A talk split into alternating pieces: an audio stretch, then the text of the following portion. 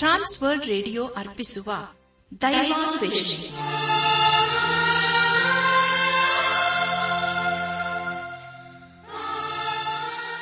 ಒಲಮೆಯ ಶ್ರೋತೃ ಬಾಂಧವರೇ ಸೋಮವಾರದಿಂದ ಶುಕ್ರವಾರದವರೆಗೆ ಪ್ರಸಾರ ಮಾಡುವ ದೈವಾನ್ವೇಷಣೆ ಎಂಬ ಆಧ್ಯಾತ್ಮಿಕ ಕಾರ್ಯಕ್ರಮದಲ್ಲಿ ಪಾಲ್ಗೊಳ್ಳಲು ನಿಮ್ಮೆಲ್ಲರನ್ನು ಸಂತೋಷದಿಂದ ಆಹ್ವಾನಿಸುತ್ತೇವೆ.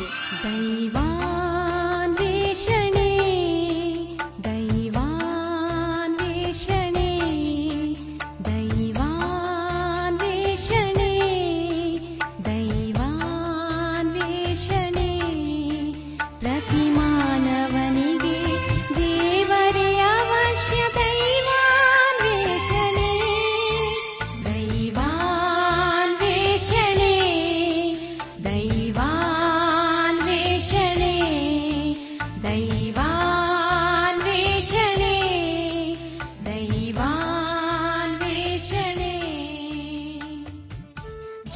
ಸ್ವರೂಪನಾದ ದೇವರ ಪರಿಶುದ್ಧ ವಾಕ್ಯಗಳು ಪ್ರತಿಯೊಬ್ಬರಿಗೂ ಅವಶ್ಯ.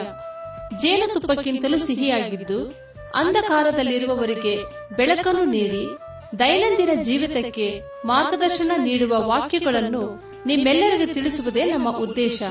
ಆದ್ದರಿಂದ ಪ್ರಿಯರೇ ಪ್ರಾರ್ಥನಾ ಪೂರ್ವಕವಾಗಿ ಆಲಿಸಲು ಈ ಸುಂದರವಾದ ಗೀತೆಯನ್ನು ಪ್ರಸಾರ ಮಾಡುತ್ತಿದ್ದೇವೆ. ಬನ್ನಿ ಪ್ರಿಯರೇ, ಆಲಿಸಿರಿ.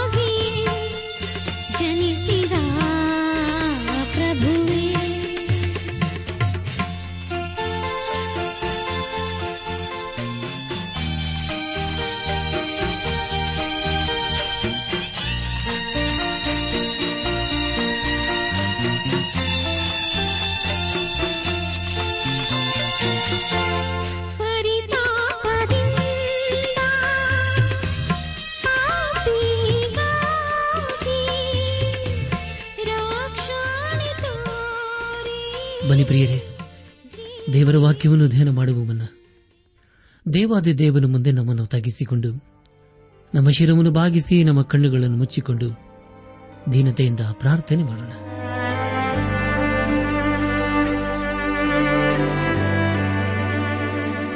ಭೂಪರ ಲೋಕಗಳ ಒಡೆಯನೆ, ಎಲ್ಲ ಆಶೀರ್ವಾದಗಳಿಗೂ ಮೂಲ ಕಾರಣನೆ. ಸ್ತೋತ್ರ ಸಿಂಹಾಸನ ರೂಢನೆ ಸ್ತುತಿ ಘನ ಮಾನ ಮಹಿಮೆಗಳ ಮಧ್ಯದಲ್ಲಿ ವಾಸ ಮಾಡುವ ಆತನೆ. ನಿನ್ನನ್ನು ಕೊಂಡಾಡುತ್ತೇವೆ, ನಿನ್ನನ್ನು ಆರಾಧಿಸುತ್ತೇವೆ. ನಾವು ಪಾಪಿಗಳಾಗಿದ್ದಾಗಲೇ ದೇವ ನೀನು ನಮ್ಮನ್ನು ಪ್ರೀತಿ ಮಾಡಿದಂತ ದೇವರು. ಯೇಸು ಕ್ರಿಸ್ತನ ಮೂಲಕ ನಮ್ಮ ಜೀವಿತಕ್ಕೆ ಒಂದು ಅರ್ಥ, ನಿರೀಕ್ಷೆಯನ್ನು ಕೊಟ್ಟು ನಮ್ಮ ನಡೆಸ್ತಾ ಬಂದಿರುವುದು ಸ್ತೋತ್ರಪ್ಪ.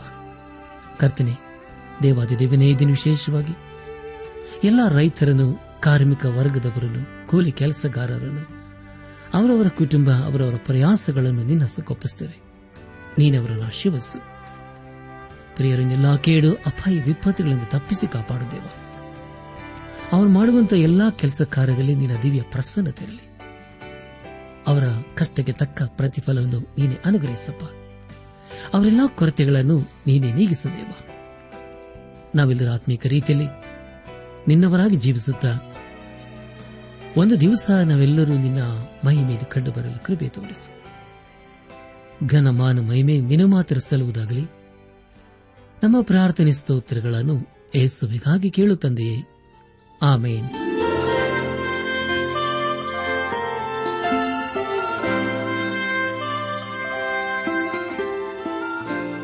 ನನ್ನ ಆತ್ಮಿಕ ಸಹೋದರ ಸಹೋದರಿಯರೇ ದೇವರ ಕೃಪೆಯ ಮೂಲಕ ನೀವೆಲ್ಲರೂ ಕ್ಷೇಮದಿಂದ ಇದ್ದಿರಲ್ಲವೇ? ನೀವು ಯಾವಾಗಲೂ ಕ್ಷೇಮದಿಂದಲೂ ಸಂತೋಷ ಸಮಾಧಾನದಿಂದಲೂ ಇರಬೇಕೆಂಬುದೇ ನಮ್ಮ ಅನುದಿನದ ಪ್ರಾರ್ಥನೆಯಾಗಿದೆ. ಖಂಡಿತವಾಗಿ ದೇವರು ನಿಮ್ಮ ಇಷ್ಟಾರ್ಥಗಳನ್ನು ನೆರವೇರಿಸಲಿ. ದೇವರು ನಿಮ್ಮ ಯೋಜನೆಗಳನ್ನು ಸಫಲ ಮಾಡಲೆಂಬುದೇ ನಮ್ಮ ಪ್ರಾರ್ಥನೆಯಾಗಿದೆ. ಖಂಡಿತವಾಗಿ ಪ್ರಿಯರೇ, ಮುಂದಿನ ದಿವಸಗಳಲ್ಲಿ ದೇವರು ನಮ್ಮ ಜೀವಿತದಲ್ಲಿ ಮಹತ್ತರದ ಕಾರ್ಯಗಳನ್ನು ಮಾಡಲು ಹೊರಟಿದ್ದಾನೆ. ಅದಕ್ಕಾಗಿ ನಾವು ದೇವರನ್ನು ಆತುಕೊಳ್ಳೋಣ.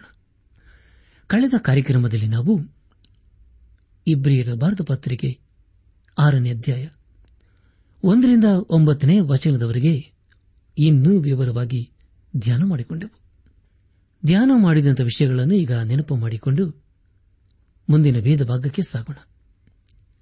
ಒಂದು ಸಾರಿ ಒಬ್ಬ ವ್ಯಕ್ತಿಯು ಜ್ಞಾನ ಪ್ರಕಾಶದಲ್ಲಿ ಸೇರಿ ಪರಲೋಕದಿಂದಾದ ದಾನದ ಅನುಭವವನ್ನು ಹೊಂದಿ ಪವಿತ್ರಾತ್ಮ ವರದಲ್ಲಿ ಪಾಲುಗಾರರಾಗಿ ದೇವರ ವಾಕ್ಯದ ಶ್ರೇಷ್ಠತೆಯನ್ನು ಮುಂದಣ ಯುಗದ ಮಹತ್ವವನ್ನು ಅನುಭವಿಸುವರು ಭ್ರಷ್ಟರಾದರೆ ಅವರಲ್ಲಿ ತಿರುಗಿ ಮಾನಸಾಂತರವನ್ನು ಹುಟ್ಟಿಸುವುದು ಅಸಾಧ್ಯ ಎಂಬುದಾಗಿಯೂ ನಮ್ಮ ಕೆಲಸ ಕಾರ್ಯಗಳು ಕಟ್ಟಿಗೆ, ಹುಲ್ಲು, ಆಪುಗೆ ಸಮಾನವಾಗಿರುವುದಾದರೆ ಖಂಡಿತವಾಗಿ. ಒಂದು ದಿನ ಅವೆಲ್ಲವೂ ಬೆಂಕಿಯಿಂದ ಸುಟ್ಟು ಹೋಗುತ್ತವೆ ಎಂಬ ವಿಷಯಗಳ ಕುರಿತು ನಾವು ಧ್ಯಾನ ಮಾಡಿಕೊಂಡೆವು. ಧ್ಯಾನ ಮಾಡಿದ್ದಂಥ ಎಲ್ಲ ಹಂತಗಳಲ್ಲಿ ದೇವಾದಿದೇವನೇ ನಮ್ಮನ್ನು ನಡೆಸಿದನು. ದೇವರಿಗೆ ಮಹಿಮೆಯುಂಟಾಗಲಿ. ಪ್ರಿಯ ದೇವಜನರೇ, ಇಂದು ನಾವು ಇಬ್ರಿಯರಿಗೆ ಭಾರತ ಪತ್ರಿಕೆ ಆರನೇ ಅಧ್ಯಾಯ ಹತ್ತನೇ ವಚನದಿಂದ ನಮ್ಮ ಧ್ಯಾನವನ್ನು ಮುಂದುವರೆಸೋಣ. ಪ್ರಿಯರೇ ಈ ವಚನಗಳಲ್ಲಿ ಬರೆಯಲ್ಪಟ್ಟಿರುವಂತಹ ಮುಖ್ಯ ವಿಷಯಗಳೇನೆಂದರೆ, ದೇವರ ವಾಗ್ದಾನಗಳು ಎಷ್ಟು ಮಾತ್ರಕ್ಕೂ ತಪ್ಪುವುದಿಲ್ಲ ಎಂಬುದಾಗಿ. ಪ್ರಿಯರೇ, ಕಳೆದ ಕಾರ್ಯಕ್ರಮದಲ್ಲಿ ಧ್ಯಾನ ಮಾಡಿದ ವಿಷಯಗಳನ್ನು ಇನ್ನು ವಿವರವಾಗಿ ತಿಳ್ಕೊಳ್ಳೋಣ. ಯೇಸುಕ್ರಿಸ್ತನು ಯೋಹಾನು ಬರೆದ ಸುವಾರ್ತೆ ಹದಿನೈದನೇ ಅಧ್ಯಾಯದಲ್ಲಿ ತನ್ನನ್ನು ದ್ರಾಕ್ಷಿ ಬಳ್ಳಿಗೂ ತನ್ನ ತಂದೆಯನ್ನು ತೋಟಗಾರನಿಗೂ ನಮ್ಮನ್ನು ಕೊಂಬೆಗೆ ಹೋಲಿಸಿಕೊಂಡಿದ್ದಾನೆ. ಅಂದರೆ ಪ್ರಿಯರೇ, ಇದರ ಉದ್ದೇಶವೇನೆಂದರೆ ಫಲವನ್ನು ನಾವು ಕೊಡುವರಾಗಬೇಕು ಎಂಬುದಾಗಿ.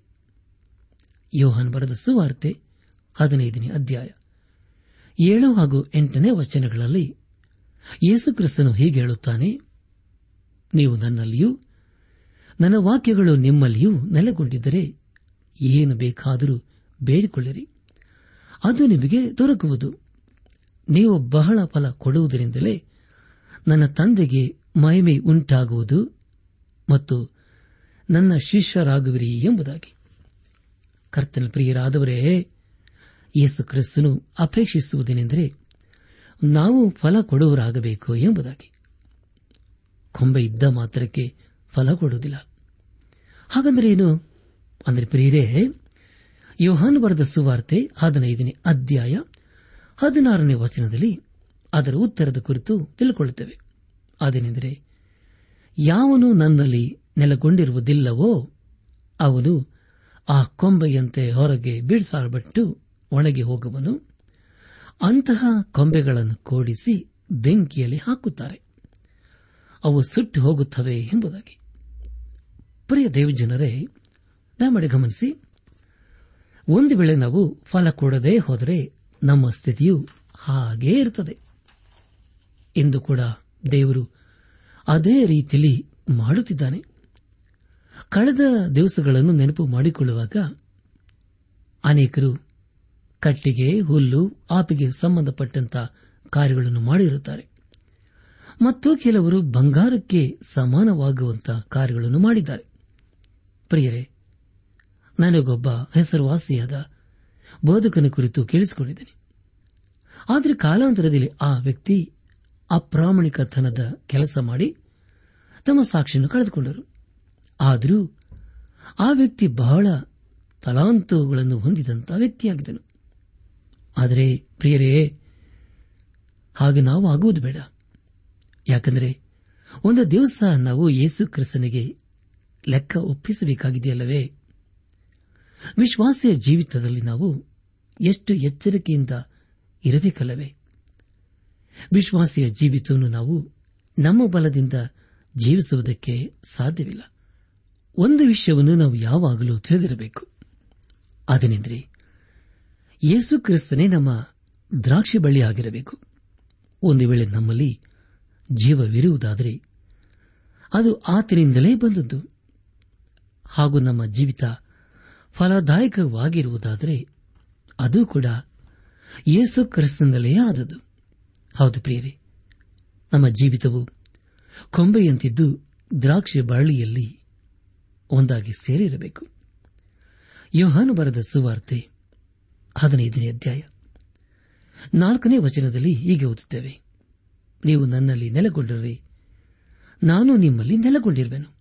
ಕೊಂಬೆಯು ಬಳ್ಳಿಯಲ್ಲಿ ನೆಲೆಗೊಂಡಿರದಿದ್ದರೆ ಹೇಗೆ ತನ್ನಷ್ಟಕ್ಕೆ ತಾನೇ ಫಲ ಕೊಡಲಾರದೋ, ಹಾಗೆಯೇ ನೀವು ನನ್ನಲ್ಲಿ ನೆಲಗೊಂಡಿರದಿದ್ದರೆ ಫಲ ಕೊಡಲಾರಿರಿ ಎಂಬುದಾಗಿ ಯೇಸು ಕ್ರಿಸ್ತನ್ ಹೇಳುತ್ತಾನೆ. ಪ್ರಿಯ ದೇವಜನರೇ, ಹಾಗಾದರೆ ಪ್ರಿಯರೇ, ಯೇಸು ಕ್ರಿಸ್ತನೊಂದಿಗೆ ಜೀವಿಸುವಂತ ಜೀವಿತ, ಅದು ಎಷ್ಟು ಭಾಗ್ಯಕರವಾದಂತಹ ಜೀವಿತವಲ್ಲವೇ? ಅಷ್ಟೇ ಅಲ್ಲದೆ ಪ್ರಿಯರೇ, ಅದು ಫಲ ಕೊಡುವಂತಹ ಜೀವಿತವಾಗಿರುತ್ತದೆ. ದೇವರಿಗೆ ಸ್ತೋತ್ರವಾಗಲಿ. ಪ್ರಿಯರೇ, ಇಬ್ರಿಯರ ಬರದ ಪತ್ರಿಕೆ ಆರನೇ ಅಧ್ಯಾಯ, ಆರನೇ ವಚನದಲ್ಲಿ ಭ್ರಷ್ಟರಾದರೆ ಎಂಬುದಾಗಿ ಓದಿಕೊಂಡಿದ್ದೇವೆ. ಭ್ರಷ್ಟರಾಗುವುದು ಎಂಬುದಾಗಿ ಹೇಳುವುದಾದರೆ ಆತ್ಮಿಕ ವಿಷಯದಲ್ಲಿ ಬಿದ್ದು ಹೋಗುವುದು ಎಂದರ್ಥ ಪ್ರೇರೆ ಯಾರಾದರೂ ಭ್ರಷ್ಟರಾದರೆ ಅವರಲ್ಲಿ ತಿರುಗಿ ಮಾನಸಾಂತರ ಹುಟ್ಟಿಸುವುದು ಅಸಾಧ್ಯ. ಅವರೆಷ್ಟೇ ಕಣ್ಣೀರು ಸುರಿಸಿದರೂ ಗೋಳಾಡಿದರೂ ಅವರು ತಮ್ಮ ಸಾಕ್ಷಿಯನ್ನು ಕಳೆದುಕೊಂಡಿದ್ದಾರೆ. ಪ್ರಿಯರೇ ಅಂತ ವ್ಯಕ್ತಿ ತಮ್ಮ ಪಾಲಿಗೆ ಯೇಸು ಕ್ರಿಸ್ತನನ್ನು ಪುನಃ ಶಿಲುಬೆಗೆ ಹಾಕುವವರು, ಆತನನ್ನು ಎಲ್ಲರ ಮುಂದೆ ಅವಮಾನ ಮಾಡುವರೂ ಆಗಿರುತ್ತಾರೆ. ಹಾಗಾದರೆ ಪ್ರಿಯರೇ, ಯೇಸು ಕ್ರಿಸ್ತನಲ್ಲಿ ಹೊಸದಾಗಿ ಹುಟ್ಟಿದ ನಾವುಗಳು ಒಂದು ವೇಳೆ ಭ್ರಷ್ಟರಾಗುವುದಾದರೆ, ನಾವು ಕೂಡ ಯೇಸು ಕ್ರಿಸ್ತನನ್ನು ಮತ್ತೆ ಶಿಲುಬೆಗೆ ಹಾಕುತ್ತೇವೆ ಎಂದೇ ಇದರ ಅರ್ಥವಾಗಿದೆ. ಆದರೆ ಯೇಸುಕ್ರಿಸ್ತನು ನಮಗೆ ಬಿಡುಗಡೆ ಬಿಡುಗಡೆಯನ್ನು ಕೊಟ್ಟಿರುವುದರಿಂದ ಪವಿತ್ರಾತ್ಮ ಭರಿತವಾಗಿ ಜೀವಿಸುತ್ತಾ ಆತನನ್ನು ಘನಪಡಿಸಬೇಕು. ಅದೇ ದೇವರ ಉದ್ದೇಶವಾಗಿದೆ. ಇಬ್ರಿಯರ ಬಾರದ ಆರನೇ ಅಧ್ಯಾಯ. ಒಂಬತ್ತನೇ ವಚನದಲ್ಲಿ ಹೀಗೆ ಓದುತ್ತೇವೆ, ಆದರೆ ಪ್ರಿಯರೇ, ಈ ರೀತಿಯಾಗಿ ನಾವು ಮಾತಾಡಿದರೂ ನೀವು ಇದಕ್ಕಿಂತ ಉತ್ತಮವಾಗಿಯೂ ರಕ್ಷಣಕರವಾಗಿ ಇರುವ ಸ್ಥಿತಿಯ ಇದ್ದೀರೆಂದು ದೃಢವಾಗಿ ನಂಬಿದ್ದೇನೆ ಎಂಬುದಾಗಿ. ಕರ್ತನಲ್ಲಿ ಪ್ರಿಯರಾದವರೇ, ಈ ಅದ್ಯದ ಮುಖ್ಯ ವಚನವು ಇದೇ ಆಗಿದೆ. ಇಬ್ರಿಯ ಗ್ರಂಥಕರ್ತನು ಇಬ್ರಿಯ ವಿಶ್ವಾಸಿಗಳಿಗೆ ಹೇಳುವುದೇನೆಂದರೆ, ನಾವು ದೇವರಿಗಾಗಿ ಜೀವಿಸಬೇಕು, ಹಾಗೂ ಇನ್ನು ನಾವು ಆತ್ಮಿಕ ರೀತಿಯಲ್ಲಿ ಹಸಗೂಸುಗಳಂತೆ ಇರದೆ ಆತ್ಮೀಕ ರೀತಿಯಲ್ಲಿ ದಿನೇ ದಿನೇ ಬೆಳೆಬೇಕು ಎಂಬುದಾಗಿ ದೇವರಿಗೆ ಸ್ತೋತ್ರವಾಗಲಿ. ಆರನೇ ಅಧ್ಯಾಯ ಹತ್ತನೇ ವಚನದಲ್ಲಿ ಹೀಗೆ ಓದುತ್ತೇವೆ. ನೀವು ದೇವ ಜನರಿಗೆ ಉಪಚಾರ ಮಾಡಿದಿರಿ, ಇನ್ನೂ ಮಾಡುತ್ತಾ ಇದ್ದೀರಿ. ಈ ಕೆಲಸವನ್ನು ಇದರಲ್ಲಿ ನೀವು ದೇವರ ನಾಮದ ವಿಷಯವಾಗಿ ತೋರಿಸಿದ ಪ್ರೀತಿಯನ್ನು ಆತನು ಮರೆಯುವುದಕ್ಕೆ ಅನ್ಯಾಯಸ್ಥನಲ್ಲ ಎಂಬುದಾಗಿ. ಪ್ರಿಯ ದೇವಜನರೇ, ಕೆಲಸ ಹಾಗೂ ಪ್ರೀತಿಯ ಕಾರ್ಯಗಳು ನಮ್ಮನ್ನು ರಕ್ಷಿಸುವುದಿಲ್ಲ.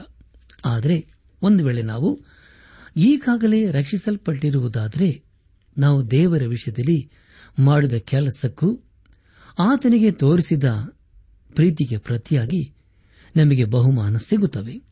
ಆದರೆ ಪ್ರಿಯರೇ, ಈ ಎಲ್ಲಾ ಸಂಗತಿಗಳು ನಮ್ಮನ್ನು ರಕ್ಷಣೆಗೆ ನಡೆಸದೇ ಇದ್ದಾಗ್ಯೂ ವಿಶ್ವಾಸಿಯ ಜೀವಿತದಲ್ಲಿ ಇದು ಮಹತ್ವವುಳ್ಳ ಭಾಗವಾಗಿದೆ. ಆರನೇ ಅಧ್ಯಾಯ. ಹನ್ನೊಂದನೇ ವಾಚನದಲ್ಲಿ ಈಗ ಓದುತ್ತೇವೆ. ನೀವು ಉಪಚಾರ ಮಾಡುವುದರಲ್ಲಿ ಯಾವ ಆಸಕ್ತಿಯನ್ನು ತೋರಿಸದ್ದೀರೋ ನಿಮ್ಮ ನಿರೀಕ್ಷೆ ದೃಢ ಮಾಡಿಕೊಂಡು ಕಡೆಯ ತನಕ ಹೇಳುವುದರಲ್ಲಿಯೂ ನಿಮ್ಮಲ್ಲಿ ಪ್ರತಿಯೊಬ್ಬರೂ ಅದೇ ಆಸಕ್ತಿಯನ್ನು ತೋರಿಸಬೇಕೆಂದು ಅಪೇಕ್ಷಿಸುತ್ತೇವೆ ಎಂಬುದಾಗಿ.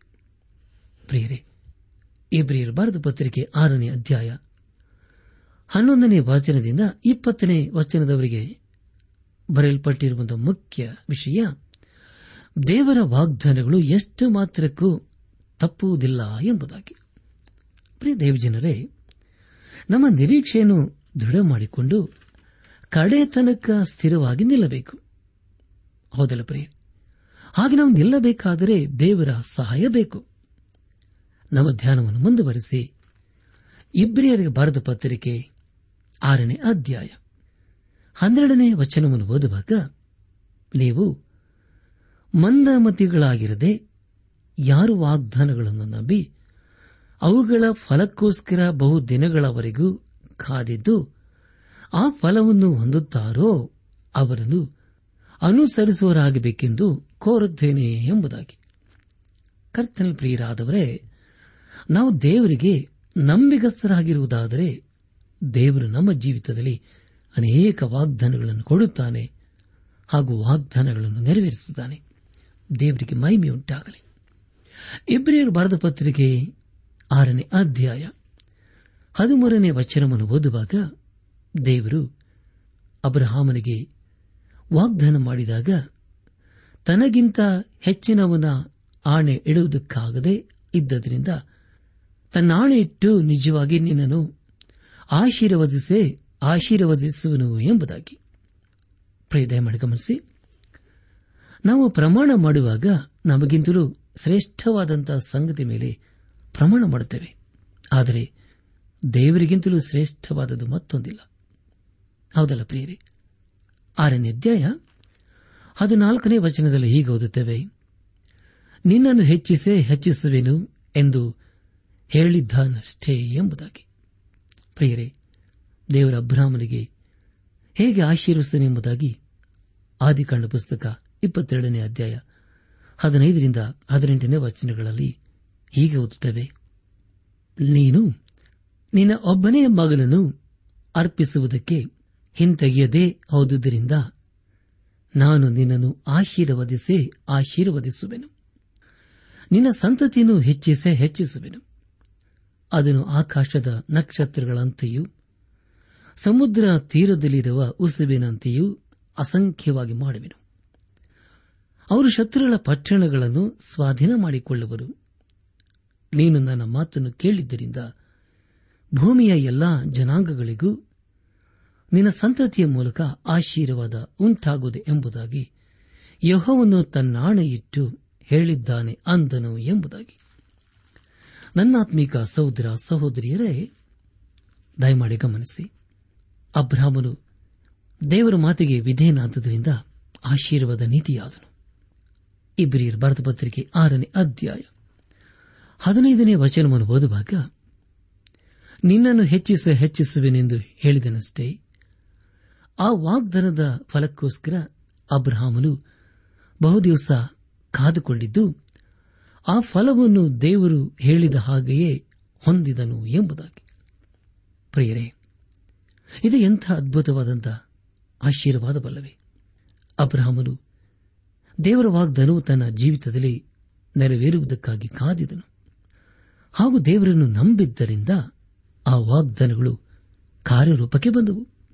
ಪ್ರಿಯರೇ, ನಾವು ಸರ್ವಶಕ್ತನಾದ ದೇವರನ್ನು ನಂಬಿ ಆತನ ಮಾರ್ಗದಲ್ಲಿ ಜೀವಿಸುತ್ತಾ ಆತನ ಕೃಪೆಯಲ್ಲಿಯೂ ಜ್ಞಾನದಲ್ಲಿಯೂ ಬೆಳೆಯಬೇಕಾದರೆ ಯಾವಾಗಲೂ ದೇವರ ವಾಕ್ಯವನ್ನು ಓದಬೇಕು ಹಾಗೂ ಧ್ಯಾನಿಸಬೇಕು. ಆಗ ಖಂಡಿತವಾಗಿ ದೇವರ ಆಶೀರ್ವಾದಕ್ಕೆ ನಾವು ಪಾತ್ರರಾಗುತ್ತೇವೆ. ಹಾಗಾದರೆ ಪ್ರಿಯರೇ, ಈ ವಾಕ್ಯದ ಬೆಳಕಿನಲ್ಲಿ ನಮ್ಮ ಜೀವಿತವನ್ನು ಪರೀಕ್ಷಿಸಿಕೊಳ್ಳೋಣ. ನಿಜವಾಗಲೂ ನಾವು ದೇವರ ವಾಕ್ಯಕ್ಕೆ ವಿಧೇಯರಾಗಿ ಜೀವಿಸುತ್ತಾ ಇದ್ದೇವೆಯೋ?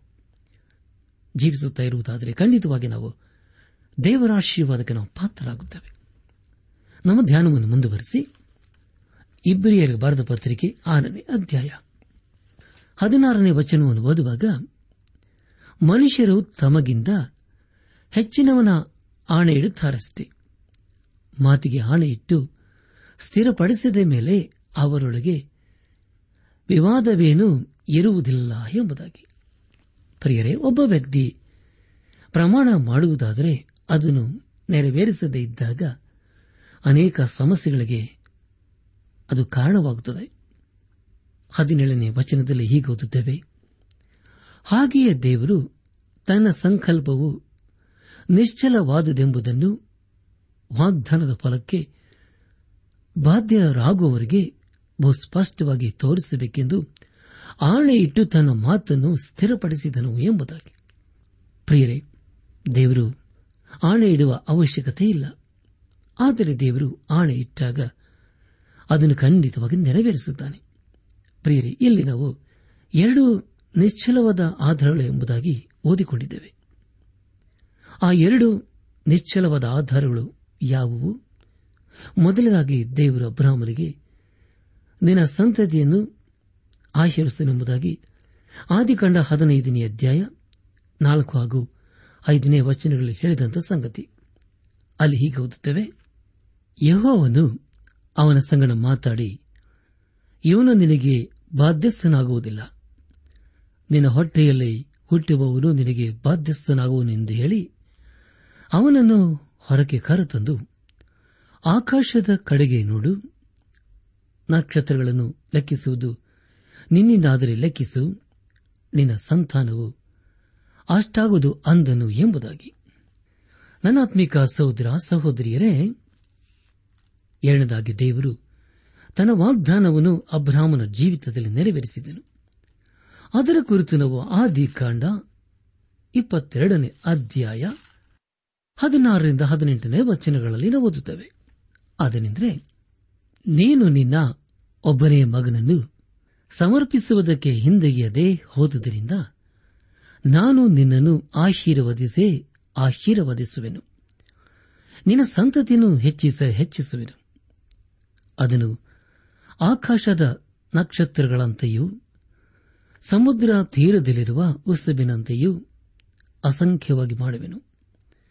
ಅವರು ಶತ್ರುಗಳ ಪಟ್ಟಣಗಳನ್ನು ಸ್ವಾಧೀನ ಮಾಡಿಕೊಳ್ಳುವರು ನೀನು ನನ್ನ ಮಾತನ್ನು ಕೇಳಿದ್ದರಿಂದ ಭೂಮಿಯ ಎಲ್ಲಾ ಜನಾಂಗಗಳಿಗೂ ನಿನ್ನ ಸಂತತಿಯ ಮೂಲಕ ಆಶೀರ್ವಾದ ಉಂಟಾಗುವುದು ಎಂಬುದಾಗಿ ಯಹೋವನು ತನ್ನಾಣೆ ಇಟ್ಟು ಹೇಳಿದ್ದಾನೆ ಅಂದನು ಎಂಬುದಾಗಿ.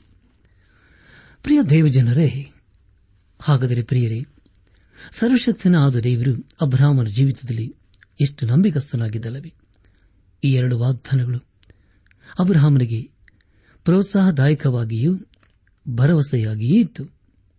ಹಾಗಾದರೆ ದೇವರು ನಮಗೆ ಕೊಟ್ಟಿರುವ ವಾಗ್ದಾನವೇನು?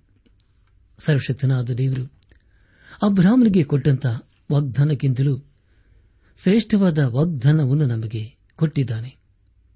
ಪ್ರೀತಿ ಸ್ವರೂಪನಾದ ದೇವರು ನಮಗೆ ತನ್ನ ಪ್ರೀತಿಯನ್ನು ಹಾಗೂ ತನ್ನ ಮಗನಾದ ಏಸು ಕ್ರಿಸ್ತನನ್ನು ಕೊಡುವುದರ ಮೂಲಕ ದೇವರ ಆಶೀರ್ವಾದವು ಮನುಕುಲಕ್ಕೆ ಪ್ರಕಟವಾಯಿತು.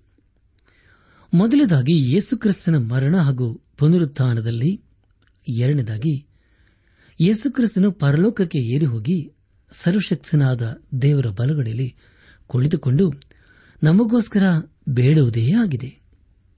ಈ ಎಲ್ಲ ಸಂಗತಿಗಳು ನಮಗೆ ಭರವಸೆಯಾಗಿಯೂ ಆಶ್ರಯವಾಗಿಯೂ ಇದೆ.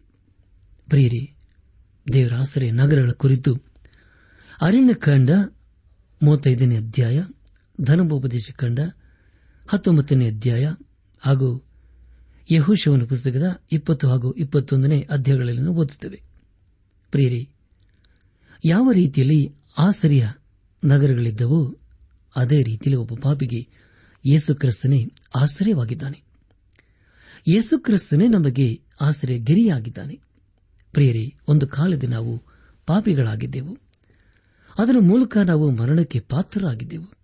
ಆದರೆ ಯೇಸು ಕ್ರಿಸ್ತನು ನಮ್ಮ ಪರವಾಗಿ ದಂಡನೆಯನ್ನು ತೆತ್ತನು, ನಮ್ಮ ಸ್ಥಾನದಲ್ಲಿ ಆತನು ಮರಣಿಸಿದನು. ಆದುದರಿಂದ ನಾವು ಈಗ ಪಾಪದ ಬಿಡುಗಡೆಯನ್ನು ಹೊಂದಿಕೊಂಡಿದ್ದೇವೆ.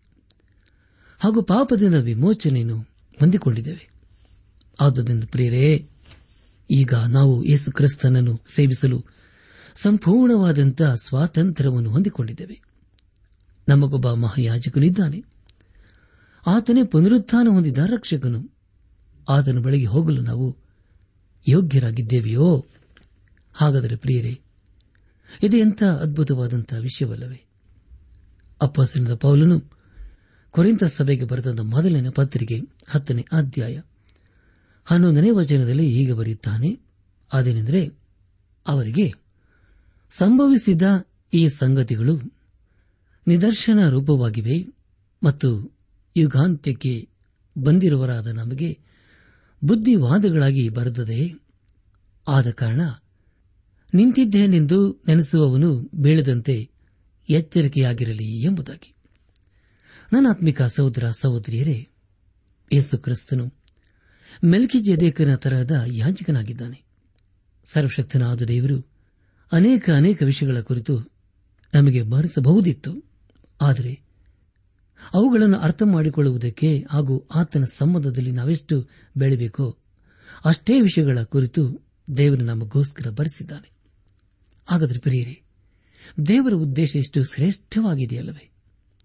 ಯಾವಾಗ ನಮ್ಮ ಜೀವಿತದಲ್ಲಿ ದೇವರ ಉದ್ದೇಶವನ್ನು ಚಿತ್ತ ಏನೆಂಬುದಾಗಿ ಅರ್ಥ ಮಾಡಿಕೊಳ್ಳುತ್ತೇವೆಯೋ, ಆಗ ಖಂಡಿತವಾಗಿ ಆತನು ಮೆಚ್ಚುವಂತಹ ಕಾರ್ಯಗಳನ್ನು ಮಾಡುತ್ತೇವೆ. ಈ ಸಂದೇಶವನ್ನು ಆಲಿಸುತ್ತಿರುವ ನನ್ನಾತ್ಮಿಕ ಸಹೋದರ ಸಹೋದರಿಯರೇ, ಆಲಿಸಿದ ವಾಕ್ಯದ ಬೆಳಕಿನಲ್ಲಿ ನಮ್ಮ ಜೀವಿತವನ್ನು ಪರೀಕ್ಷಿಸಿಕೊಂಡು, ಕ್ರಮಪಡಿಸಿಕೊಂಡು, ತೆಗೆದು ಸರಿಪಡಿಸಿಕೊಂಡು, ಪಾಪದ ಜೀವಿತಕ್ಕೆ ಬೆನ್ನು ಹಾಕಿ ಯೇಸು ಕ್ರಿಸ್ತನನ್ನು, ನಮ್ಮ ವಿಮೋಚಕನು ನಾಯಕನೆಂಬುದಾಗಿ ಇಂದೇ ನಮ್ಮ ಹೃದಯದಲ್ಲಿ ಅಂಗೀಕರಿಸಿಕೊಂಡು ಆತನ ಮಾರ್ಗದಲ್ಲಿ ನಾವು ಜೀವಿಸುತ್ತಾ ಆತನ ಆಶೀರ್ವಾದಕನ ಪಾತ್ರರಾಗೋಣ. ಹಾಗಾಗುವಂತೆಯೇ ತಂದೆಯಾದ ದೇವರು ಯೇಸು ಕ್ರಿಸ್ತನ ಮೂಲಕ ನಮ್ಮೆಲ್ಲರನ್ನು ಆಶೀರ್ವದಿಸಿ ನಡೆಸಲಿ.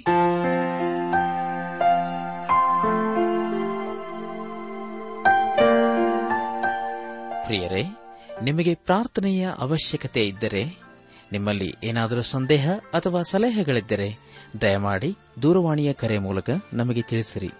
ನಮ್ಮ ಮೊಬೈಲ್ ದೂರವಾಣಿ ಸಂಖ್ಯೆ ಒಂಬತ್ತು ಎಂಟು ನಾಲ್ಕು ಐದು ಆರು ಒಂದು ಆರು ನಾಲ್ಕು ಒಂದು ಎರಡು.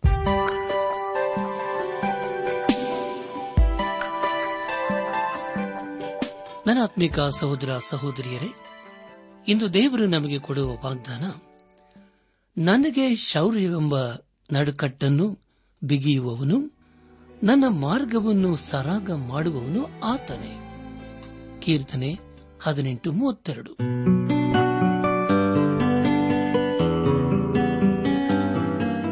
ದೈವಾನ್ ವೇಷಣೆ ಕಾರ್ಯಕ್ರಮ ಹೇಗಿತ್ತು ಪ್ರಿಯರೇ? ದೇವರ ವಾಕ್ಯ ಹಾಗೂ ಸುಮಧುರ ಹಾಡುಗಳನ್ನ ನೀವು ಆಲಿಸಿದ್ದಕ್ಕಾಗಿ ಅಭಿನಂದಿಸುತ್ತೇವೆ. ನಾವು ಪ್ರಸಾರ ಮಾಡುವ ಹಾಡುಗಳು ನಿಮಗೆ ಮೆಚ್ಚುಗೆಯಾದರೆ ನಮಗೆ ತಿಳಿಸಿರಿ. ನಮ್ಮ ಕ್ಯಾಸೆಟ್ ಹಾಗೂ ಹಾಡಿನ ಪುಸ್ತಕ ಬೇಕಾದಲ್ಲಿ ಈ ದಿನವೇ ಪತ್ರ ಬರೆಯಿರಿ ಅಥವಾ ದೂರವಾಣಿ ಸಂಖ್ಯೆಗೆ ಕರೆ ಮಾಡಿ.